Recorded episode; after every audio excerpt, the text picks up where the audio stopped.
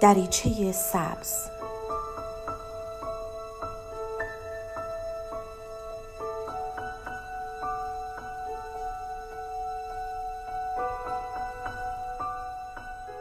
سلام، من دکتر نسیم حسینی نژاد هستم، متخصص روانشناسی بالینی. با سری برنامه‌های روانشناسی رادیو ایران شهر در خدمتتون هستیم.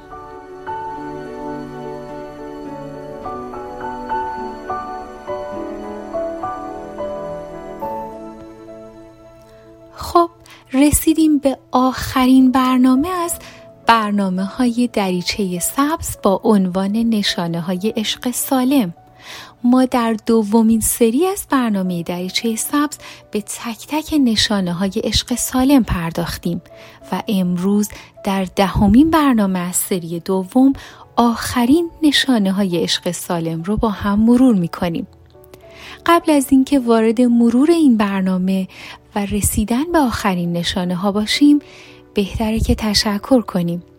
من نسیم خوشحالم از ساخت این برنامه و تشکر میکنم از گل بانوی عزیزم، همکار خوب رادیو ایران شهر، که با همت ایشون و هماهنگی ها و ادیت بی نظیر این برنامه ما تونستیم همراه شما باشیم و ده برنامه دیگر رو از برنامه دریچه سبز رقم بزنیم تا بتونیم با هم نشانه‌های عشق سالم رو به شما تقدیم کنیم. همینطور متشکرم از دوست عزیزم آیدا ابو ترابی عزیز که اگر ترجمه بی‌نظیر اون بر کتاب نشانه‌های عشق سالم نبود، امروز ما نمیتونستیم انقدر روون این نشانه ها رو با هم دیگه مرور کنیم. بریم برسیم به دو نشانه دیگر از آخرین نشانه‌های عشق سالم. عشق سالم مراقب سردی و جدایی است.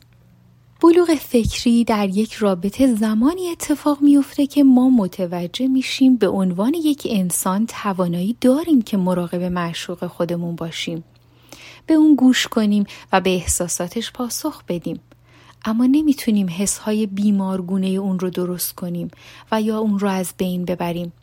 بنابراین دغدغه جدایی از نشانه‌های یک ارتباط سالم است.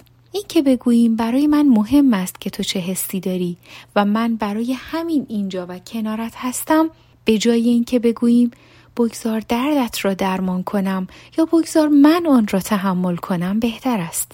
شاید به این شکل هر دو معشوق عاشق با نگرانی کمتری حمایت بیشتری رو در رابطه دریافت کنند.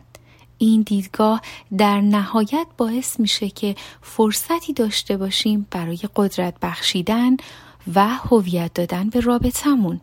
دیگه این که عشق سالم برابری خود و طرف مقابل رو میپذیره. سرانجام عشق سالم روی توانایی‌ها و اختیارات طرفین پافشاری میکنه.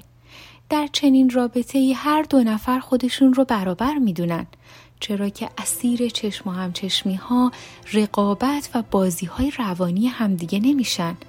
تفاوت هاشون رو میپذیرن و اونها رو مانعی برای رشد خودشون نمیدونن. مرد بر زن یا بالعکس احساس برتری ندارن و دیگری رو از رشد و پیشرفت شخصی باز نمیدارن.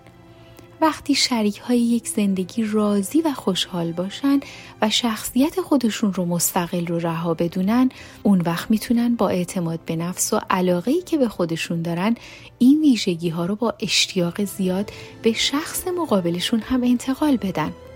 پس یادتون باشه که در کلام آخر در یک رابطه سالم عاشقانه هر دو نفر به پرسش من کیستم پاسخ دادن، با اعتماد به نفس و خودآگاهی و دانش زیاد دریافتند که من به تنهایی کامل هستم. اونها میدونن به چه چیزهایی نیاز دارن و به چه چیزهایی نه، چه چیزی براشون مهمه و چه موضوعاتی براشون اهمیت کمتری داره. اونها به رابطه سالم فکر میکنن و آگاهی دارن که هر کدوم لیاقت صمیمیت و عشق دیگری رو داره. میدونن که چنین رابطه ای اجازه میده که با وجود تفاوت‌ها و حفظ آزادی‌های فردی در کنار همدیگه زندگی کنن. بخشش بین اونها خودجوشه.